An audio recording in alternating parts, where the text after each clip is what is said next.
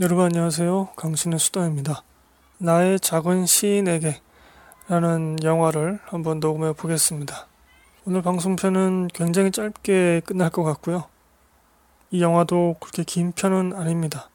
97분짜리입니다. 100분 안팎의 영화가 최고라고 말씀드린 적이 있는데 어, 이 영화 멜로 영화는 아니고요. 음, 원제는 유치원 선생님이거든요. 그리고 원작이 따로 있습니다. 2014년에 같은 영어 제목으로 되어 있는데 한국에서는 시인 요아브라는 영화가 원작으로 되어 있습니다. 어, 오늘 소개해 드릴 영화는 앞서 말씀드렸던 그 시인 요아브를 리메이크 한 것이고요. 썬댄스 영화제 감독상을 받기도 했고 작년에 부산국제영화제에 초청되었기도 합니다. 그래서 이 영화에 나오는 자막이 부산국제영화제에서 번역을 해서 제공한 것 같습니다. 어, 한국에서는 올해 4월 4일 날 개봉을 했었고요, 정식으로. 스크린은 46개, 관객은 13,000명 이렇게 들었었습니다. 또 만 명은 넘었었네요. 이게 그렇게 흥행할 영화는 아닌 것 같아요. 15세 관람가입니다. 음, 여자 주인공의 상체가 노출되는 장면이 여러 번 나오는데 그게 뭐 이렇게 야한 느낌으로 나온 것 같지 않고요. 그냥 일상생활 속에서 평상시에서 활동하면서 나오는 그런 모습이었고 또 애정신이 나오긴 하는데 아주 뭐 심각한 수준으로까지 가지 않는 선에서 마무리되기 때문에 15세 관람가로 된 게 아닌가. 그러니까 12세로 보기에는 조금 네 조금 좀 그렇고 뭐 그렇습니다. 앞서 말씀드렸다시피 97분이라서 간단하게 보시면 좋겠고요. 이 영화는 간략하게 먼저 소개를 드리자면 어, 유치원 교사가 자기가 데리고 있는 그 원생인 아이가 어, 천재 시인이다. 그것을 발견하게 되면서 일어나는 일들 담고 있거든요. 그래서 영어 제목이 유치원 선생님이고 한국 제목은 나의 작은 시인에게이죠. 연출은 여성 감독인 사라 콜란겔로가 했고요. 어, 앞서 말씀드렸다시피 이 영화로 썬댄스 영화제 감독상을 받았고 이렇게 감독은 소개하고 있다네요. 이 영화에 대해서. 이 영화는 시인이 되고 싶으나 충족되지 않은 열망을 가진 여성에 관한 심리 스릴러 영화. 이렇게 표현을 했습니다. 심리 스릴러. 주연은 매기 질레날, 어, 제이크 질레날의 누나이죠. 우리 뭐 옥자에서도 엄청난 말근육을 보여줬던 제이크 질레날. 어, 얼마 전에는 스파이더맨에서도 나왔죠. 이 매기 질레날 같은 경우는 요 비슷한 이제 천재류 영화에 어, 프랭크라는 영화가 있었습니다. 거기도 약간 좀 천재류. 그거는 서번트 증후군일까요? 음악과 관련된 그런 영화였죠. 거기서도 좋은 연기를 보여주신 바 있습니다. 이 영화에서도 아주 섬세한 이런 감정 연기를 충분히 보여주셨고요. 그리고 그 천재 꼬마 아이는 이제 파커 세박이라는 배우가 맡았는데 이번에 처음 연기를 한 것이라고 합니다. 스토리를 좀 소개해 드리겠는데요. 요거는 조금 길게 소개를 해 드리겠습니다. 하지만 스포일러는 어, 되도록 하지 않고요. 음, 한번 읽어보죠. 제가 원고를 썼습니다. 참 오랜만에. 네, 원고 읽으면서 한번 진행해 보겠습니다. 영화가 시작하면 유치원 교사인 여자 주인공이 교실에 출근한 모습이 나옵니다.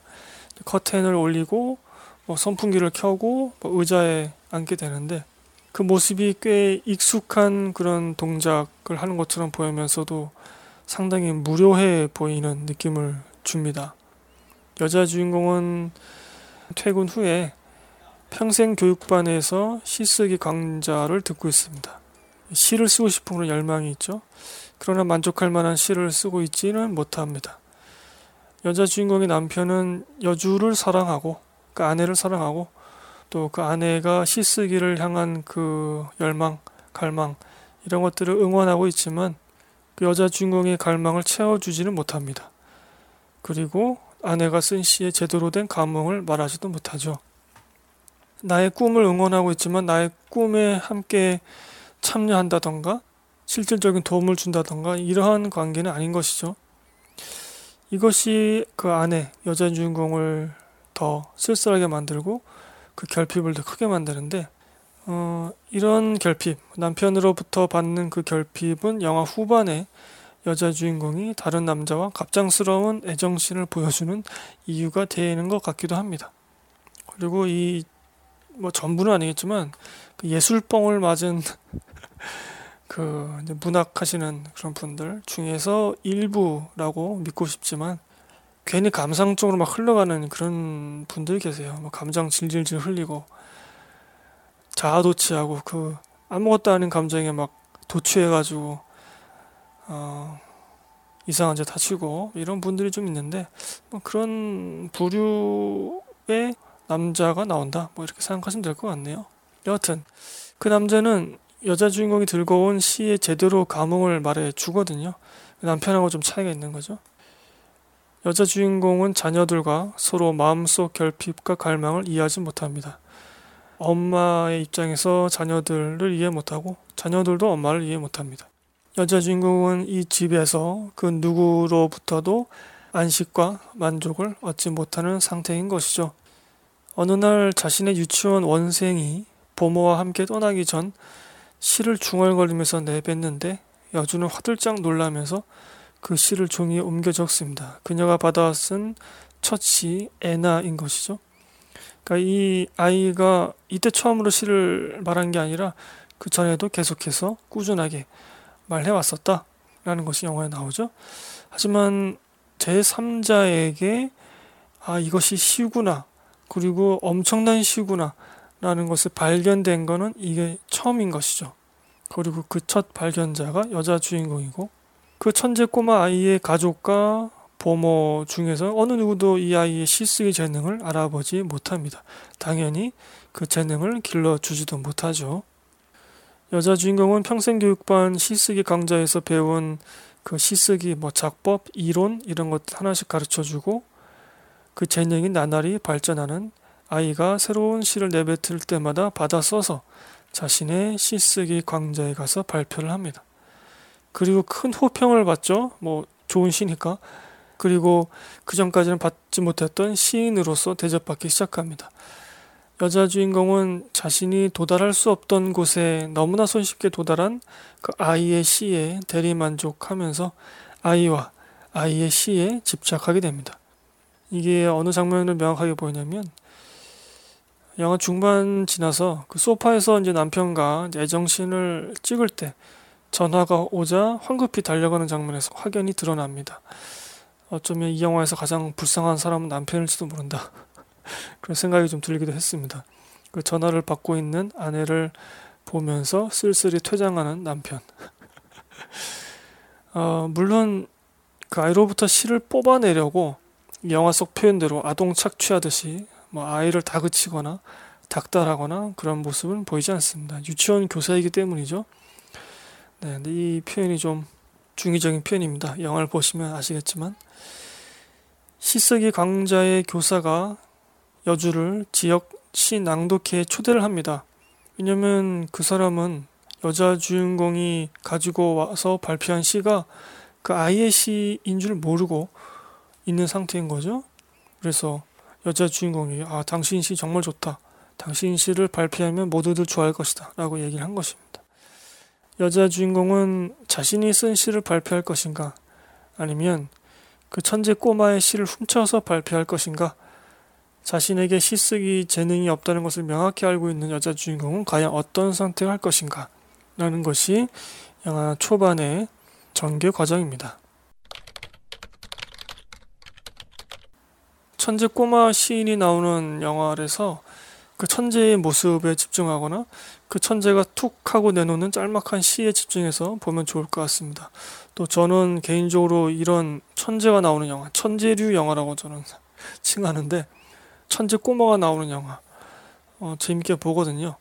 어, 이런 비슷한 영화는 음, 2006년도에 나왔던 비투스라는 영화가 있습니다. 그 영화도 제가 추천을 해드리고요. 어, 제가 기억하기로는 그 비투스라는 영화에서는 뭐 주식도 했던가 그 아이가 그래서 부모님에게 아주 거액의 용돈을 드리는 그런 장면이 있었던 걸로 기억하는데 VOD 1200원이 있더라고요. 여하튼 음, 이러한 천재의 모습이나 그 아이가 내뱉는 시에 집중해서 보면 좋지만 그러나 시에 관심이 없더라도 아유 뭐 시 같은 걸 뭐로 보니 이렇게 생각하시는 분들 이런 분들은 영화 속에서 여자 주인공이 보여주는 심리 스릴러 요소에 집중해서 보아도 좋을 것 같습니다. 감독이 영화에 대해서 소개를 했듯이 여자 주인공이 심리 스릴러의 어떤 모습을 보여주기도 하죠. 물론 엄청나게 강력한 스릴러 느낌은 아니지만 여자 주인공이 어떤 선택을 할 것인가 또 이 둘의 동행은 어떤 결말을 맞을 것인가 긴장하면서 보게 되는 맛도 있더라고요. 이런 면에서 이 영화는 일반적인 천재류 영화의 패턴에서 벗어나려는 노력을 보여줍니다. 특히 천재 꼬마가 나오는 영화는 일반적으로 어른의 욕심으로 그 천재 꼬마의 재능을 낭비하게 되는지 아니면 이 아이가 자신의 재능을 행복하게 마음껏 뽐내는 그런 결말을 맞게 될 것인지 이러한 두 갈래 길을 선택하게 되죠 일반적으로 앞서 춘천한 비투스라는 영화가 이제 그런 내용을 유쾌하게 풀어내고 있는 영화고요. 하지만 이 영화 나의 작은 시인에게는 그와 비슷한 전개를 보여주는 것처럼 보이다가도 결국에 여주의 심리에 좀 더 집중하는 결말로 흘러갑니다. 그래서 몇몇 장면은 굉장히 의아한 모습을 보여주기도 합니다. 아이에게 시 이론을 가르치는 장면들, 시 낭독회 장면, 여주가 집을 떠나는 장면, 호텔의 위치를 아이에게 알려주는 장면 등이 그러합니다. 음, 이런 장면들을 이해하려면 이 영화 속에 여자 주인공의 심리를 처음부터 쫓아가는 그런 태도가 필요한 것이죠. 결국 이 영화는 천재 꼬마 시인이 주인공이 아니라 그를 발견하고 그에게 의지하려는 여자 주인공, 배우 매기 질레란이 주인공인 것으로 판명나는 것 같습니다. 채워지지 않던 갈망을 채워줄 수 있는 존재를 만났을 때 과연 어떤 선택과 행동을 할 수 있을까? 아니, 어떤 선택을 해야 할까? 그 갈망을 채우기 위해서는 자신의 한계를 직시한 채 모든 걸 버리고서라도 새로운 길을 나아간다는 것이 여주의 답변이 아닌가 싶습니다. 그래서 이 영화는 천재 꼬마의 영화이기 전에 여자 주인공의 심리 드라마이기도 한 것이죠. 이 영화의 윤리적인 잣대를 들이대려는 사람도 있을 것 같습니다. 여자 주인공은 거짓말과 이간질을 하고 불법을 저지르고 가족을 버리고 자신의 작은 구원자를 속입니다. 결말에 영화가 장면으로 보여주는 윤리적 판단이 나오기 전까지 영화는 줄곧 여주를 정지하지 않고 오히려 이 부분을 활용해서 스릴러 분위기를 자아내고 있습니다. 저는 이처럼 윤리적 당위로 영화를 과도하게 몰아가지 않으면서도 영화가 인물의 잘못을 지적하는 점이 좋았는데요.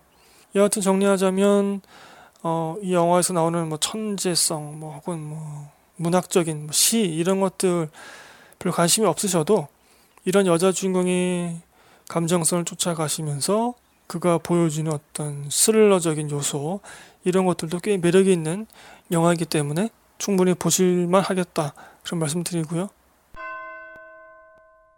영화는 온전하게 여주의 시점으로 전개되다가 여자 주인공의 관점으로 전개되다가 결말 마지막 장면에 이르러서야 천재 꼬마의 시점으로 바뀝니다.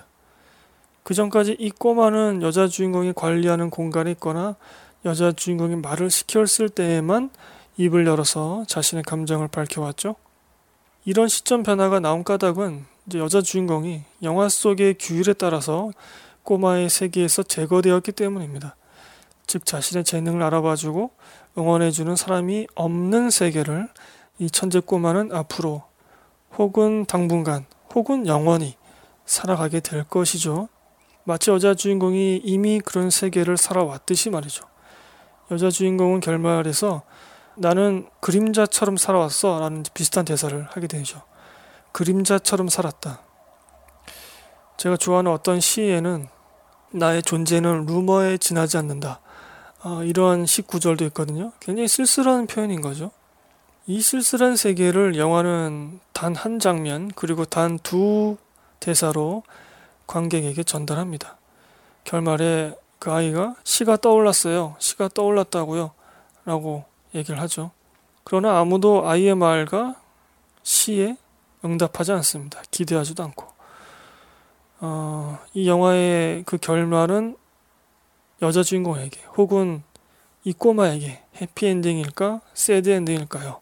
그런 복합적인 것을 모두 생각할 수 있는 결말을 보여줍니다. 스포일러를 하지 않기 때문에 어떤 결말일지 여러분 직접 보시기 바라고요. 어, 영화는 단순히 천재 꼬마의 활약 또는 스승과 제자의 관계를 보여주는 것에 머물지 않고요. 재능을 갈망하는 사람과 재능을 인정받지 못하는 사람의 모습도 각각 보여줍니다.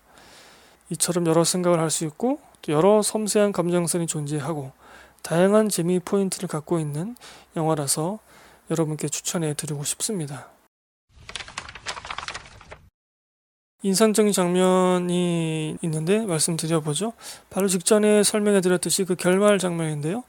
아이는 차 안에 있고 카메라는 차창 밖에서 아이를 내려다 보죠. 그래서 아이가 시가 떠올랐어요. 시가 떠올랐다고요. 라고 외칩니다. 그러나 아무도 그 소리에 주목하지 않으면서 영화는 끝나죠. 화면은 이미 꺼진 상태로 뭔가 더 좀 암울한데요. 두 번째 인상적인 장면은 영화 중반에 여자 주인공이 자신이 쓴 시를 아이에게 읽어주는 장면입니다. 이 여자 주인공은 자신의 시 쓰기 재능이 없다는 걸 이미 알고 있습니다. 그 정도는 알고 있어요.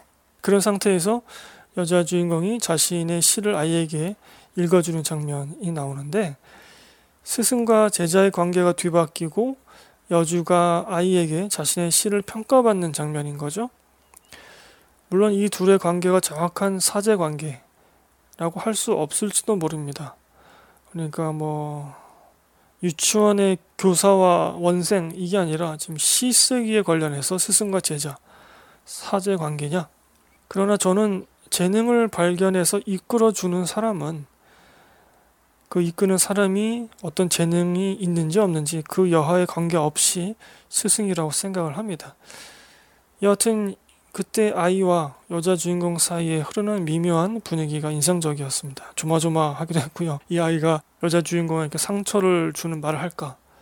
그러니까 이 아이가 굉장히 똑똑한 게 애나의 정체에 대해서도 여자 주인공에게 알려주지 않습니다. 명확하게 결말에 가서 얘기가 나오게 되고 똑똑한 거죠. 세 번째 장면은 결말부에서 샤워실에서 나와서 침통하게 머리를 빗고 있는 여자 주인공의 다리를 아이가 쓰다듬어요. 그러자 여자 주인공이 손을 내밀고 그 아이가 손을 서로 잡는 그런 장면이 나오는데, 음, 여러 가지 생각을 할 수 있는 여러 가지 감정이 드는 그런 장면이었습니다. 이 둘은 서로를 너무나 잘 이해하고 있었고, 또 이 아이는 너무 똑똑한 거죠. 앞서 말씀드렸다시피. 음, 이 선생님이 자신의 재능을 자꾸 자극시켜주고 또 자기를 사랑하는 걸 알고 있죠. 그리고 이 선생님도 이 여자 주인공도 이 아이에게 지금 필요한 것이 무엇인지 알고 있지만 그렇다고 이 아이에게 강요하면 안 된다는 것도 알고 있고요. 이 아이의 뜻을 최대한 존중을 해주는 그런 모습을 보여주죠. 여하튼 여러 가지 인상적인 그런 장면들이 나오게 됩니다. 어, 극중에 나오 있는 시가 음, 한 다섯 번 정도 이제 나오는데 시가 그 아이의 입으로 근데 중간에 한 개는 여자 주인공이 받아 쓰는 걸 놓쳐버립니다. 그래서 극중에서 정확하게 나오지 않고 그 중에서 인터넷에 소개된 것들 한번 읽어보죠. 저는 원래 시 낭독이나 시 낭송을 별로 안 좋아하거든요. 시는 듣는 게 아니라 읽는 거라고 생각하기 때문에 여하튼 그래도 한번 읽어보겠습니다. 저희는 오디오 팟캐스트이기 때문에 제목이 명확하게 나온 두 시를 읽어보죠. 먼저 에나라는 시입니다. 에나는 아름답다. 나에게는 충분히 아름답다. 태양이 그녀의 노란색 집을 두드린다. 마치 신이 보낸 신호처럼. 네, 이런 시이고요. 그 뭐 색감이나 감정이나 또 비유 이런 것들이 아주 잘 조화되어 있는 시죠. 또 한 가지는 황소라는 시입니다. 황소가 뒤뜰에 홀로 서 있다. 캄캄한 어둠 속에 문을 열고 한 걸음 다가갔다. 바람은 나뭇가지를 스쳐가고 손은 푸른 눈을 들어 나를 봤다. 살기 위해 몰아쉬듯 계속 숨을 뱉었다. 그런 손은 필요 없다. 난 어린 소년이니. 그렇다고 말해줘. 어서 그렇다고 말해주렴. 라는 시입니다.